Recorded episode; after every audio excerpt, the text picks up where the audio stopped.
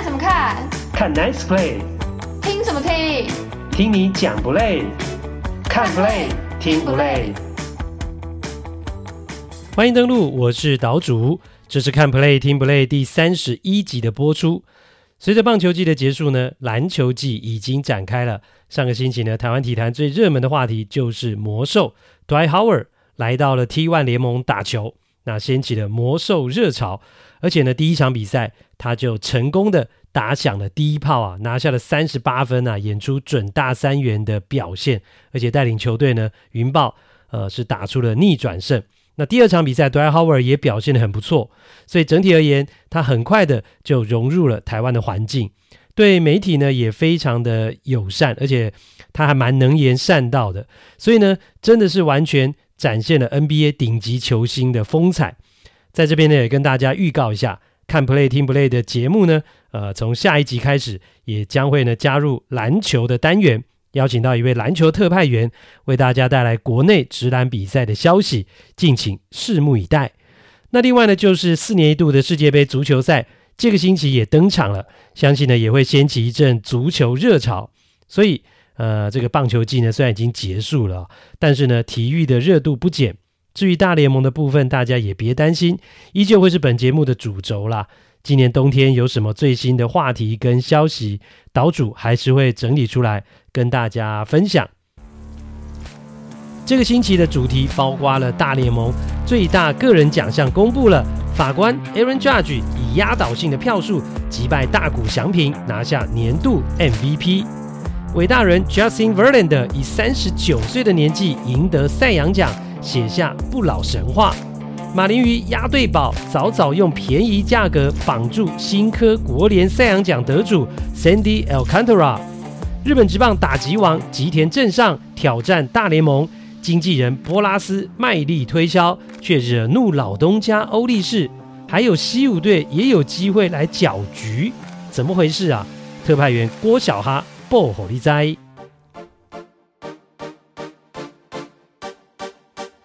第一趴同样是拿赛扬奖，韦兰德身价大涨，马林鱼已经抓紧王牌不松绑。大联盟球季结束两个礼拜之后呢，主要的个人奖项啊已经是陆续公布完毕了。那上个星期呢，主要是宣布了最佳总教练、赛扬奖跟年度的 MVP。那国内球迷非常熟悉的大都会总教练啊，Buck Showalter 休瓦特休总。啊，生涯第四度获得了年度最佳总教练，而且他是在四支不一样的球队拿到了这个奖，成为史上的第一人呐、过去呢，他在洋基、游骑兵跟精英都拿过了，其中呢，他在精英队是二零一四年的时候拿最佳总教练呢、啊，那个时候呢，就是陈伟英在精英打球的时期。那休瓦特呢，是去年开始接手大都会了，那今年呢，带领球队拿下了一百零一胜。是队史呢单季第二多胜的记录，而且很重要的是呢，大都会比去年进步了二十四胜啊，这个进步的幅度也是史上第二大的，所以呢，让休瓦特是击败了强力的竞争者啊，道奇队的总教练呢，Dave Roberts 拿下今年国家联盟的呃最佳总教练。那至于美国联盟的部分呢，则是由守护者队的 Terry Francona 获选，他是第三度获奖。那今年守护者呢，其实。呃，原本他们不被看好，却击退了白袜跟双城，在分区封王，哇，真的是跌破了很多专家的眼镜了。我相信很多球迷也看走眼了。那守护者队呢，今年是全大联盟平均年龄最轻的球队哦，一整季就动用了十七名的新秀，也创下了纪录。而且其实他们的薪资总额很低啊，在全大联盟只排名第二十八，倒数第三名。在这样的情况之下呢，呃。今年守护者却能够打出优异的成绩啊，在美联的中区来封王啊，进入到季后赛，真的是证明了 Francona 呃带兵的功力不凡。当然了，呃，谈到这个 Tito 啊，国内的球迷也很熟悉啊，包括他早年也曾经带领美国队啊来到台湾打国际赛。那还有过去几年呢，张育成也是在他所领军的球队打球，呃，直到今年季初才离开。那接下来谈到的是今年的赛扬奖。其实呢，结果也都在大家的意料当中啊。那首先来谈到的是美国联盟的部分，三十九岁的伟大人 Justin Verlander 以全票通过，拿到了生涯第三座的赛扬奖。那很多人的第一个问题呢，都是哇，三十九岁了还这么厉害，他是最老的赛扬奖得主吗？哦，不是啊、哦，并不是的。啊、呃，Verlander 不是最老的。那不但不是呢，其实也只排到了呃第五名啊，年纪最大排下来是第五名。那最老拿赛扬奖的是火箭人呢、，Roger Clemens，他是四十二岁还能够拿到了赛扬奖，是在二零零四年的时候。那巧合的是呢，他跟伟大人一样，当时呢他也是效力太空人队。那虽然 v e l a n d 不是最老拿赛扬奖，但他还是创下了一个第一名啊，就是呢，他是在前一年在大联盟没有投任何一局的情况之下，隔年却能够拿到赛扬奖的第一人。在过去呢，拿赛扬奖前一年最少的投球局数呢是十七点二局，哦，这是过去道奇队的墨西哥传奇投手。Fernando Valenzuela，那他在一九八零年的新人年的时候呢，只投了十七点二局。那隔年呢，真正的第一个完整球季呢，呃，一九八一年就拿到了赛扬奖啊。那一年他也拿下了新人王啊、不过呢，他的这个记录呢，呃，是被 VELANDA 给打破了。VELANDA 是前一年零局，那隔年拿到了赛扬奖。那这个记录呢，未来哇，真的是只能被追平啊，是无法超越的。而且呢，其实不止去年啦 v e r l a n d 前年也几乎是整季报销啊。他在二零二零年只投了一场先发六局，那后来就受伤。那到了呃接近季末的时候呢，就动了 Tommy John 韧带移植手术。所以 v e r l a n d 是在过去两年总共只投了六局的情况之下，好、在今年赢得了赛扬奖。哇，那这更是非常的不简单。那 Verlander 呢，今年是美联的胜投王跟自责分率王，他的十八胜。也不只是美联第一啊，也是全大联盟最多的。然后呢，他的自责分率是一点七五，被打击率也只有一成八六，WHIP 也是不到一啊，只有零点八三。那他的这个一点七五的自责分率啊，是自从两千年的 Pedro Martinez 之后呢，呃，二十二年来每年最低的投手自责分率。那当然了，是二零二零那个缩水球季不算的话。所以真的很难想象啊，这是一个今年三十九岁，而且是经历了韧带移植这个大手术回来，而且过去两季几乎都是整季报销的投手所投出来的成绩。这样的年纪，这样的伤势之后，投出这样的成绩，哇，真的是史上绝无仅有，唯一的一个。那 Verland 甚至还证明了，他跟十年前的自己来比的话，可以说还是一样厉害啊，甚至。呃，从某些数据上来看的话，他是比十年前的自己更厉害啊！所以呢，Verland 今年真的简直就是写下一个标准的不老传说啊，不老传奇。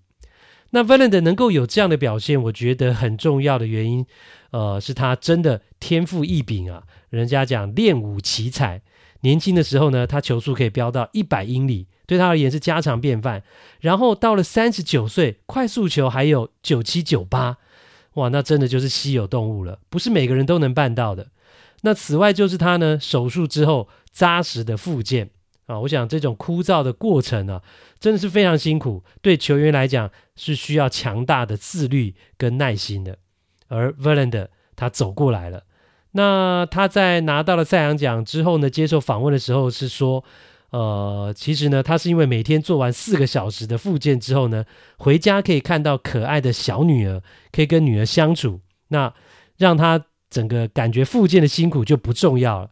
所以，呃，这是他谈到了在那一两年之间呢，他受伤的过程当中哦，其实女儿的陪伴对他来讲是非常重要的。我想这种心情啊，很多有女儿的爸爸们应该能够体会啦。哈、那 Verlander 呢，也成为了史上第十个在合约年哦，是赢得了赛扬奖的这个投手，那身价自然是大涨啊。所以呢，他也跳脱了跟太空人队还有一年两千五百万美金的这个合约哦，跳脱合约了，成为自由球员。那根据美国媒体的消息啊，Verlander 是希望寻求一张跟 Max Scherzer 类似的合约。所以啦，看起来伟大人应该是希望追求一张平均年薪超过四千万美金。长度呢是两年到三年的合约，那目前看来有这样财力的，大概不出大市场的道奇、大都会跟洋基这几队，哈、哦，是最有可能呢出得起这样的价钱。那相较于明年已经要四十岁的 Verland 拿到赛扬奖之后呢，马上跳脱合约，而且身价大涨，那国家联盟的赛扬奖得主马林鱼队的 Sandy Alcantara 就是一个完全相反的态势啊，因为呢，今年才正好是他跟球队签下延长合约的第一年。啊，他今年的薪水呢是超级便宜的三百八十万美元而已，三百八十万美元，然后投出了拿下赛扬奖的这样的一个成绩啊，无疑是今年 CP 值最高的投手。呃，来自多米尼加，今年才满二十七岁的 Alcantara 艾尔坎特拉拿下的是马林鱼队史上的第一座的赛扬奖。他今年的成绩哦，三十二场先发，十四胜，二点二八的自责分率哦，两百零七次的三振，WHIP 也是不到一啊，零点九八，被打击率两成一二。那他是因为待在战绩比较差、得分能力比较弱的马林鱼队啊，所以呢。这么优异的投球成绩，这么优异的投球内容，才只有十四胜而已。讲到马林鱼今年的得分哦，呃，他们的得分能力可以说是大联盟第二十八名啊，倒数第三名，一场平均下来只拿三点六分。那根据大联盟官网啊，Alcantara 他的 RS 啊，得分支援率啊，呃，也就是所谓的援护率啊，一场比赛平均只有二点六四分呢，非常的低啊，所以对他的胜场数啊，影响真的是非常大。所以他最后只拿下了十四胜，在国联只排在第九名。不过呢，其实胜投比较少，完全不影响投票的记者们，大家心里面都很清楚，Alcantara 他真正的实力跟他的表现。所以呢，三十张的选票当中也是没有人跑票啊，跟 Verlander 一样，Alcantara 也是拿到全部三十张第一名的选票，全票通过，呃、啊，赢得了国联的赛扬奖。那其实除了胜投之外，Alcantara 他的自责分率、三振数、优质先发的场次，呃，其实也都不是第一名，但是基本上都在前五名。那他第一名的项目呢，其实是投球局数跟完投的场次。今年呢，他两百二十八点二局啊，是大联盟最多的，而且遥遥领先其他的投手。呃，他甚至比第二名的费城人队的 Aaron Nola 还多了二十三点二局。那他的这个投球局数呢，两百二十八点二局，也是最近七个球季啊，最近七年来国联最多的投球局数。此外呢，Alcantara 还有六场的完投，哦，他六场的完投也是最近六年来单季最多的完投场次。而且呢，以今年来看，二零二二年，呃，除了马林鱼队之外，另外二十九队哦，没有任何一支球队的完投整队的完投场次超过 Alcantara，所以呢，就可以看得出来啊。他单季六场的完投有多夸张啊？那此外呢，呃，他今年三十二场的先发，也有十四场的比赛至少投满了八局。所以 Alcantara 他的续航力、他耐投的程度啊，是其他投手完全比不上的。所以这是他能够呃拿到赛扬奖，而且是全票通过，呃，很重要的一个因素了。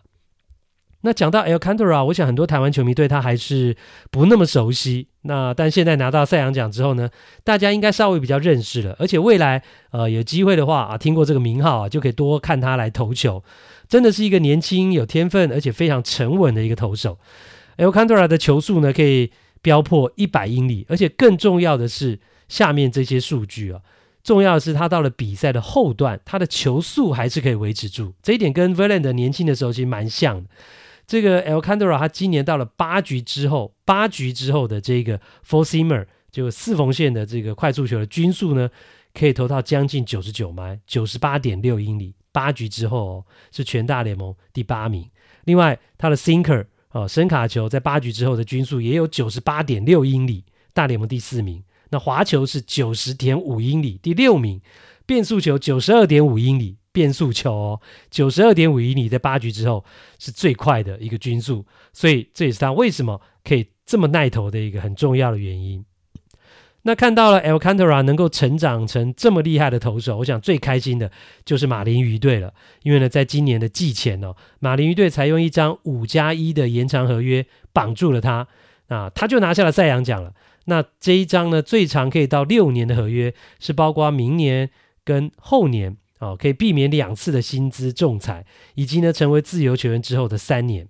所以以 Alcantara 今年这样的表现来看呢，马林鱼队这个合约签下去真的是大赚，因为呢，前五年的这个保障合约，呃，总额呢只有五千六百万美元，平均一年才一千万美元出头而已，真的非常便宜啊！以他这样等级的投手，然后呢，还有第六年两千一百万美元的这个球队的选择权，那所以可以的话呢，马林鱼队可以使用，可以绑住 Alcantara 到三十一岁，等于他最黄金的岁月都可以待在马林鱼。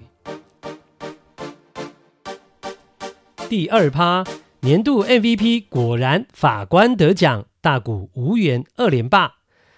二零二二年最让大家争论不休啊，而且引起讨论度最大的奖项——美联 MVP 之争，在揭晓之后呢，终于是盖棺论定了啦。Aaron Judge 呢，以大幅度的优势击败了大谷翔平，赢得他生涯第一座的年度 MVP。那这也是呢，洋基最近十五年来哦，再度有球员呢拿到这个最大奖。那上一次呢，已经是两千零七年的 Ara 了。从投票的结果来看呢，法官可以说是大胜。他在总共三十张的选票当中呢，拿下了二十八张第一名的选票，两张第二名的选票。那大谷正好跟他相反，是两张第一名选票，二十八张第二名的选票。所以 Judge 没有全票通过。那原因就是呢，跑了两票到大谷那边去。那这两票，哦，后来根据了解，全部都是主跑天使队的记者。那虽然投票的结果是很明显啦，差距也很大。不过呢，其实美国的记者他们事后呢都有说到，其实，在做抉择的时候呢，心里还是蛮挣扎的。像是呢，主跑精英队的记者这个 Connelly 是说呢，我一生中从未见过大谷这种球员，但每年单季六十二轰也没有啊。呃，所以如果 Judge 达到这个数字，而且接近打击三冠王，那我就会选择 Judge。然后才是大谷，哦，这是主跑精英队的记者呢，Connelly。那另外呢，呃，坦帕湾时报的记者呢，呃，Topkin 则是说，在决定投给 Judge 之前呢，一直在衡量自己的这一票。大谷的表现再次令人印象深刻，这是我们从未见过又一个令人惊讶的赛季。如果是在其他的赛季呢，我想他肯定是赢家。但 Judge 办到的事情真的是历史性的。带领一支需要他帮助的球队进入到了季后赛啊，所以呢，这个呃，坦帕湾时报的记者 Topkin 讲到的重点是，呃，当然最终还是带领球队进入到季后赛啊。另外还有呢，圣保罗先驱新闻的记者呢，呃，Helfand 则是说呢，根据数据网站呢 Fangraphs 的数据啊，Judge 的 WAR 是高达了十一点四，明显高于大谷的九点五。哦，但是他也坦白说啊，即使如此啊，这还是一个艰难的决定。当然啦，法官能够击败成绩比去年更好，而且去年是拿下 MVP 的大谷啊，最重要原因就是他打出了破纪录的六十二支全垒打，然后接近三冠王的成绩，并且哦带领洋基打进了季后赛。那尤其是这最后一点，几乎让大谷没有上诉的空间了，所以呢才会让票呢票数差这么多。那因为 MVP 啊，其实呃很重要的一个精神就是呢，呃球员是以他的成绩帮助球队拿到了季后赛哦，球员以他们的表现，这个这个球员以他的表现帮助球队拿到季后赛的门票哦，这个是很重要的一个 MVP 的精神，所以这一点呢，大谷只能说啊自己的球队实力不够强啊，那也只能认了啦。不过呢，我觉得大谷的球迷也不用太失望了啊，因为其实大谷呢今年的表现其实又是超越了自己啊。超越了去年嘛，所以他也创造了百年难得一见的成绩。所以未来不论什么时候回头来看，都会觉得，呃，大谷今年的记录真的是难以复制跟超越的。即使没有年度 MVP 的加持啊，我觉得也无损大谷的伟大了啦。所以呢，其实在美国，呃，也有很多记者为大谷没有办法蝉联 MVP 来抱屈，甚至呢，在季后赛呢，杨基被淘汰之后。哦，在十月底的时候，就有一家美国媒体呢，呃，叫 Codify，在 Twitter 上举办了 Aaron Judge 跟大谷翔平的美联 MVP 的投票。诶，结果这个呃出来之后呢，让大家也蛮出乎意料之外，支持大谷的是七成，Judge 只有三成啊，可见还是还是有很多人呢肯定大谷的成绩的。不过呢，这个部分呢要特别说明一下的是呢，呃，其实第一个，当然这不是一个。呃，正式的民调啊、是在 Twitter 上发起的。那第二个，我觉得也是更重要的是呢，呃，因为这个民调是在洋基在季后赛被淘汰之后做的，所以呢，法官在季后赛第一名的表现呢，我觉得呃很大的一个程度呢，影响了投票的结果。但其实年度 MVP 的票选是只看例行赛成绩的，记者们的投票也是在季后赛开打之前就完成投票的，所以也不会哦受到季后赛表现的影响。那我也在棒球岛屿粉砖上看到有些人，呃，在看到了 MVP 的结果之后呢，去批评说，哦，法官季后赛打这么烂，怎么有资格拿 MVP 呀？啊，哦，其实这完全是一个错误的讲法啦，因为呃，包括了金手套啦、银棒奖啦、赛扬奖啊、汉克阿伦奖啊、东山再起奖、新人王跟年度 MVP 这些所有的奖项，都是以球员在例行赛的成绩去做评选的，好，跟季后赛是没有关系的。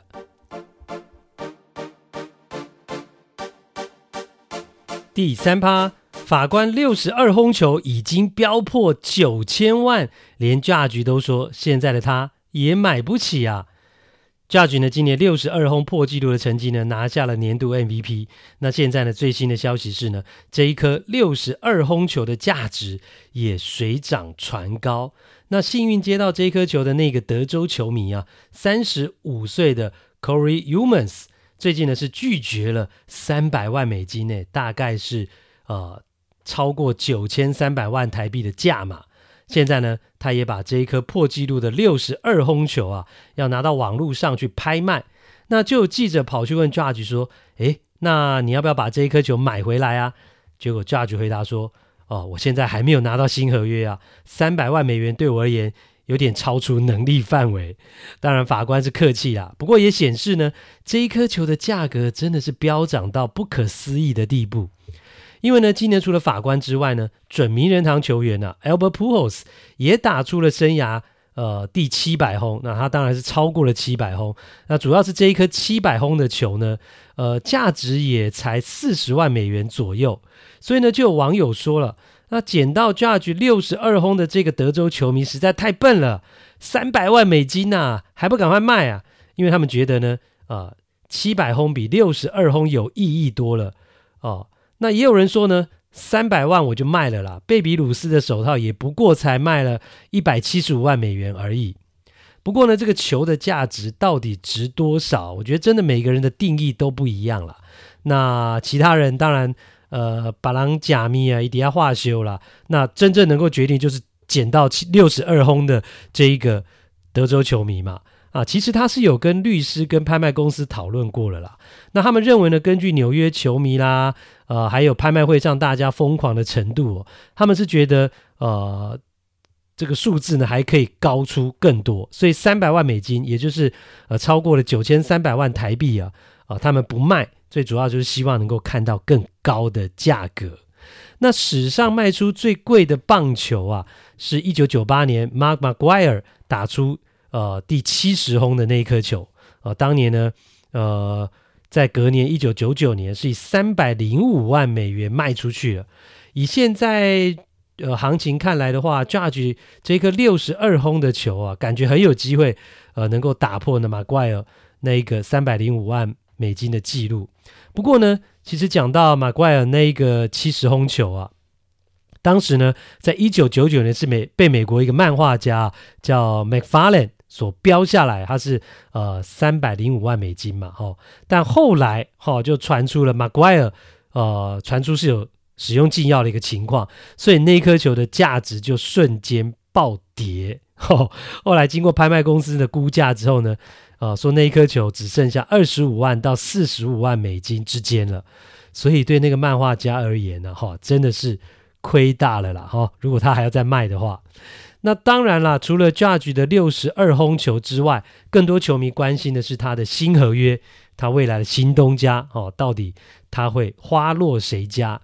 那上个星期呢，洋基已经开出了他们的报价了哈。虽然洋基队没有对外宣称啊，没有对外宣布了到底他们开多少钱，那但是呢，啊，都还是会有消息走漏出来。根据美国媒体传出来的这个消息呢，杨基是开出了九年三亿三千七百万美元的合约啊，九年三亿三千七百万美元，平均一年是三千七百四十四万美元。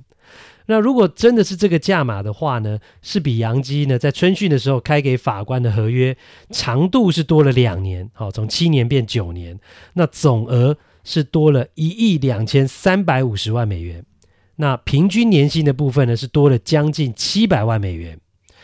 所以如果是这样的合约内容的话呢，哦，那将会是涵盖法官三十一岁到三十九岁的年纪。哦，所以这样的年限，这样的一个合约总值到底值不值得？哈、哦，大家可以讨论。那毕竟呢，签约这种东西呢，是一个愿打一个愿挨，而且呢，呃，到底值不值得，合不合理，呃，划不划算？哦，那也是要真的等合约走下去了，好坏才会知道。那另外呢，就是法官这边呢，呃，其实他也会等听完其他球队，呃，其他对他有兴趣的球队的报价之后呢，他才会做出最后的决定。那还有啊，就是除了钱之外，其实杨基老板呢，呃，Holsten Brenner 也示出了善意啊。他说，呃，如果法官能够留下来的话呢，我就将会让他来担任杨基的队长。好、哦，那其实从 Derry Jeter 在二零一四年退休之后呢，杨基就没有队长了啦。那这个代表精神领袖的位置，其实已经空缺了，悬缺了八年了。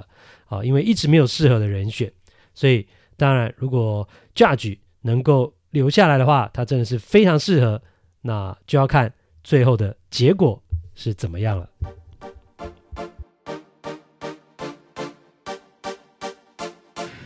欢迎来到这个星期的日本职棒时间，同样欢迎我们的特派员郭小哈先生。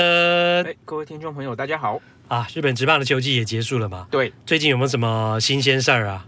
啊？嗯嗯，想那么久，心情没有很好，为什么？啊，我们的强打捕手申有哉被要走了，啊，被要走了，就 FA 嘛，他拿到自由球员，嗯、然后就决定跟回他小时候效力过的欧力士，就他那时候是欧力士青年军出来的啦。嗯，对啊。不过讲到森友哉，等一下我们谈到的吉田镇上呢，哎，也会跟森友哉对对对被欧力士呢等于 FA 牵走。对、呃，有关系。然后我其实我想问一个，日本职棒有没有像台湾中华职棒有那种颁奖典礼？然后或者是他是像美国职棒一样，他没有颁奖典礼，他就是呃每一天就依序就公布各个奖项的得奖。嗯、日本职棒是什么样的模式？就就跟中职一样啊，就颁奖典礼，然后一次宣布啊。哦，一次宣布。对，只是他的最佳九人，哎，最佳九人还没宣布，但是金手套有先宣布了。哦，已经宣布了。嗯，哎，那这样。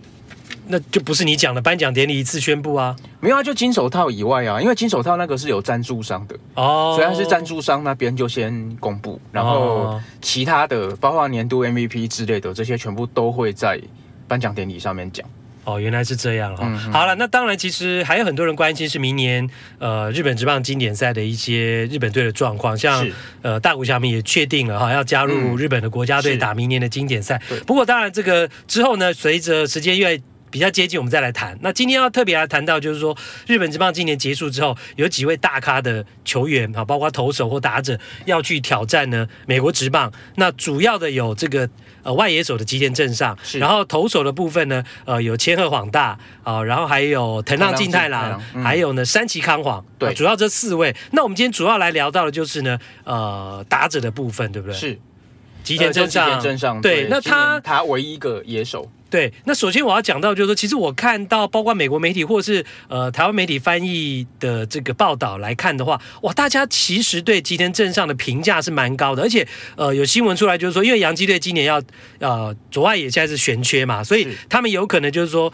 诶也在锁定吉田正上。那当然，洋基队还有 Andrew Benintendi 也可以把他签回来，那这是洋基队的选项。所以可见呃吉田正上他受到瞩目的程度。那可是这时候我就要说啦，诶。之前我们在节目当中，小哈对于吉田镇上，包括他跑垒的速度，包括他守备的能力，其实没有那么高的评价。那到底怎么回事？那到底是我要吐槽你一下。其实就以数据来讲的话，他在这两项，就是他的左外野的防守跟他的跑垒的数字，基本上在日本职棒就真的是平均值以下。嗯哼，对，就是包括他的左外野，他左外野的 UZR 是负分啊，就等于说他。在平均一千两百局的局数防守局数里面，他要帮欧力士多丢了分数，而不是帮欧力士守下分数。嗯，就他在守左外野的时候，当然他是两届的打击王，大家非常看重这个部分。对，就是他打击的部分当然是没有，绝对没有问题。但是呃，小哈之前帮我们提到，就是说，包括跑垒的速度，包括传球的背力，包括守备的范围、范围或守备能力等等，这些其实都没有那么优。那为什么洋基队会看上他，或者说为什么美国的很多报道都觉得说，哎，吉田镇尚很棒？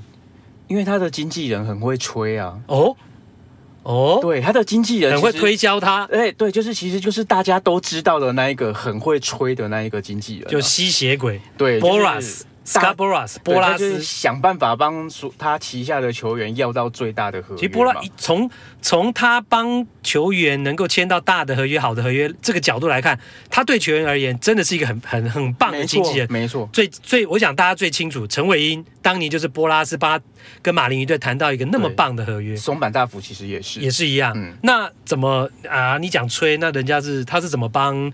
吉田来推销的。那问题是陈伟英当初签了这么漂亮的合约之后的表现如何呢？嗯哼，对啊，那松坂大辅当然他有前面两年还不错，可是后来受伤之后，他的表现又如何？嗯哼，对，所以其实波拉斯这个经纪人，他的他们以日本网友来讲啊，他们就会讲说这是波拉斯案件。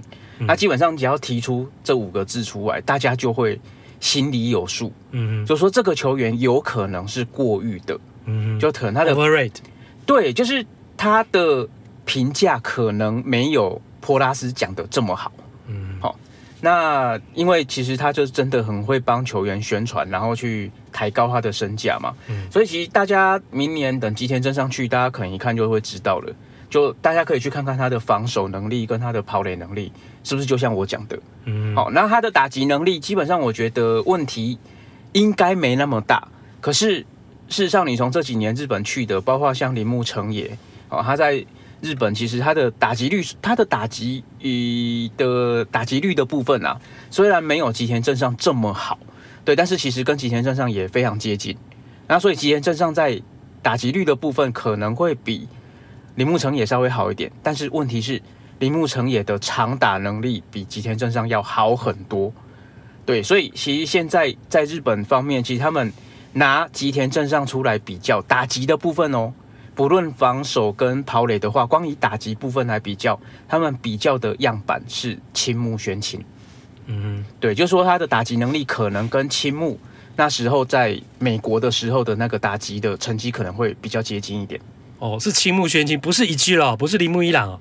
就不是同一个，我好像有看，也有人写铃木一朗啊。对，因为因为那就是波拉斯吹的啊。啊、哦，嗯、哦，其实美国媒体就是讲说他是日本的铃木一朗。所以呃，你刚刚讲的意思就是说，很多美国媒体报道关于吉田镇上的一些评价，其实都是波拉斯给他们的一个 information，然后变成是说从波拉斯推销的角度去，呃，大家以为吉田镇上是到那个水准。哦，那所以现在很有看起来很有可能是这个样，有可能是这样哦。所以哇，如果洋基队有兴趣的话，把机会贝卡给内哦。呃，对啊，小哈是不是这个意思？就你 其实真的，因为现在太平洋联盟的，你只要加入他的那个网站的会员，你可以去看过去七八年的比赛，那你可以去把欧力士比赛真的调出来一场一场看，真的你就会知道。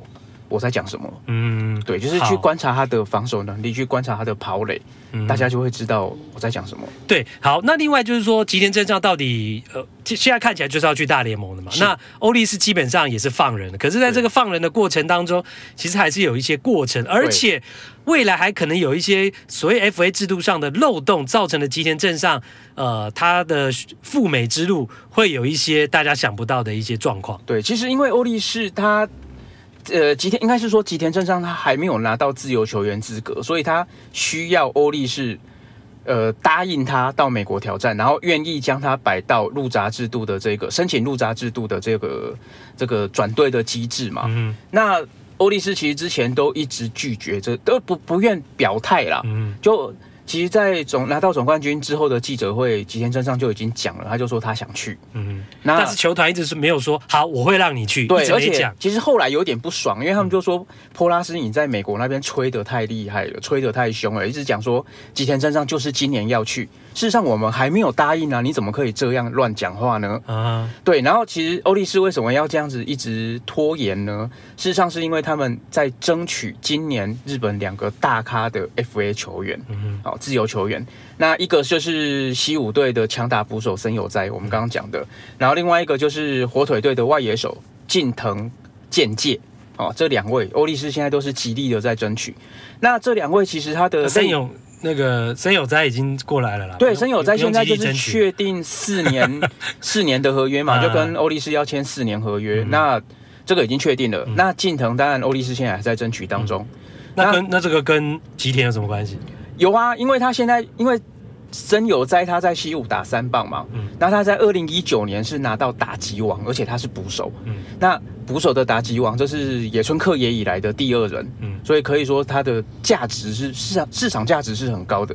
然后因为他是打三棒，他有一定程度的长打能力，然后他的也拿过打击王，所以他的打击类型其实跟吉田镇上是几乎是一样的，等于他在战力上已经可以弥弥补了，所以他就等于补可以补上这个吉田的洞，对，啊、所以他。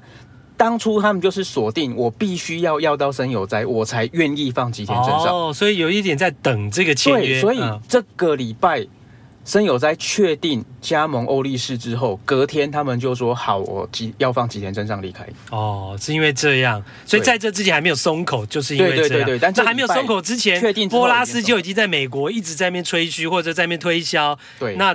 在日本这边，欧力士心里会觉得不太舒服。对对对，哦、那现在反正神友在已经确定到欧力士，所以欧力士也决定要放人了。哦，决定要放人了，但是好像还有什么漏这规这 FA 的漏这个制度的漏洞是什么？日本的 FA 制度其实它有把球员分等级啦，就是依照你前一个年度的年薪去分等级。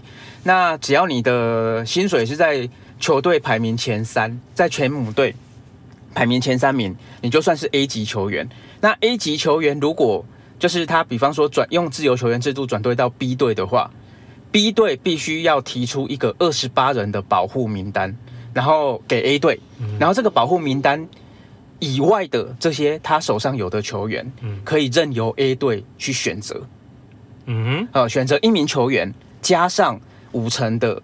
诶，因为他是呃，森友哉是排前三嘛，所以他是 A 级的球员，嗯、就是一个球员加五成的薪水的五成。嗯哼，那如果他呃西武队拒绝要球员，就是他不没有想要的球员，他不要的话，就是直接拿森友哉的八成的薪水。嗯哼，哦，可以要回这个赔偿，所以有可以有一个补偿啦。对对对，那那简单讲就是说，森友哉的薪水在西武是前三名，所以呃西武队。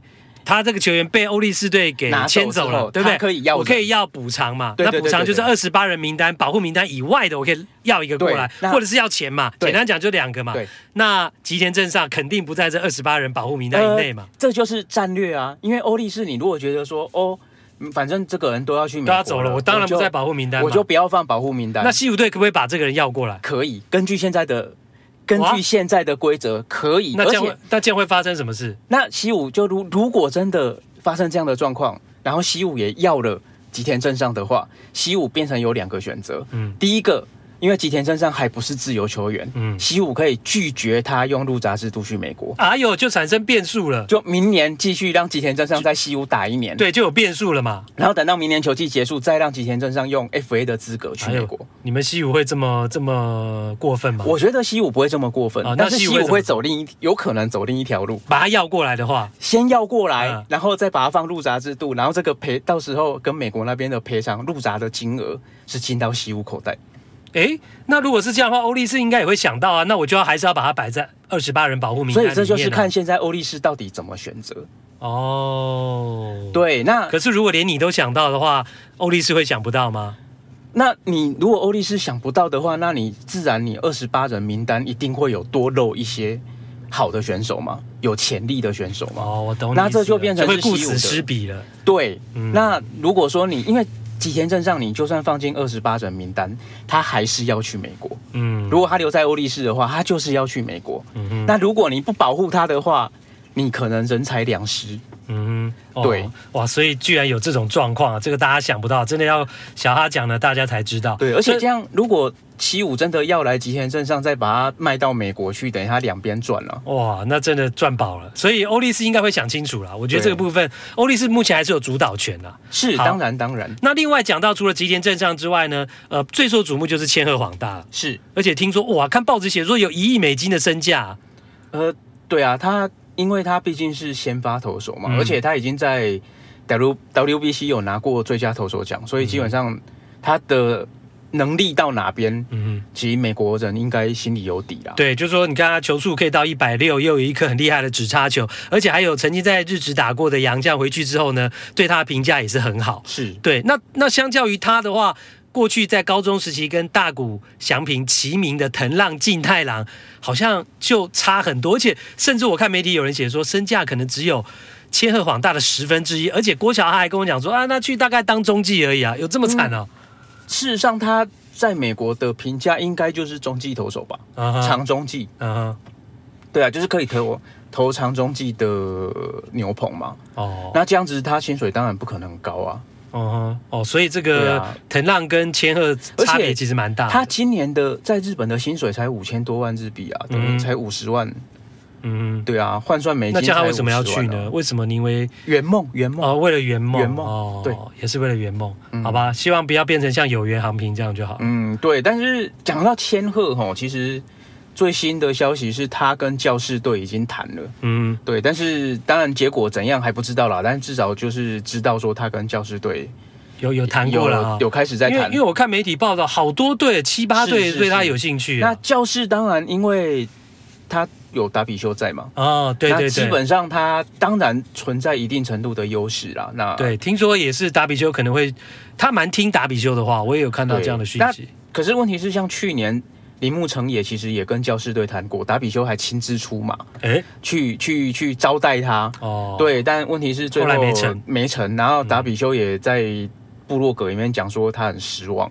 哦，对，那接下来反正千鹤到底能不能成？嗯哼，对，那如果但以达比修来讲，他当然会希望说。球队里面多一点日本人嘛，对对，比较哎呀，靠靠坡啦，对啊对啊对啊，小魔嘛靠坡啊，哎呀，哦了解。那三崎康皇的部分，过去都是这个大魔神嘛，对，就是小魔神呐，哦小魔神，我是说就对啊，大魔神接班人啦，对对对对，小魔神。啊，现在是叫小魔神。对，那他的状况，因为现在反正 DNA 也是说会让他今年应该。也会让他去，嗯，他应该也是想要圆梦吧？对，他也是想圆梦。嗯、那但是因为他的他没有身材优势，嗯，哦，这一点其实我们之前也讲过好好几次了，就是没有身材优势的日本投手到美国去，那基本上你能你的作用其实相对来讲就小很多了，嗯。但是他比较明确的是，因为他有当 closer 的潜潜能，嗯，啊，因为他在日本就是当 closer 嘛，嗯，那他在这方面经验很丰富。嗯，所以他的对在经验部分，可能就是可以他可以去跟美国的球队来谈的，对，嗯，谈薪水的这个优势啊。的确，好啊，那这就是呢，在今年球季结束之后呢，日本职棒几个要挑战大联盟的这个选手啦。那我们就看到时候呢，呃，这些球员会签到什么样的合约，或是花落谁家。那今天感谢国强啊来到我们节目现场，嗯，嗯，谢谢大家。今天的节目就进行到这一边了。再次提醒大家，如果你是收听 YouTube 的话呢，啊，拜托请到 Podcast 平台呢再去点阅一次啊，因为只有在那边呢才是我们节目呢计算点阅次数的地方。好了，这一集的看 Play 听 Play 就进行到这边，欢迎大家留言表达你的看法，还有订阅以及五星评价，请有余力给我们抖内赞助，更是感激不尽。感谢您的收听，下次再会。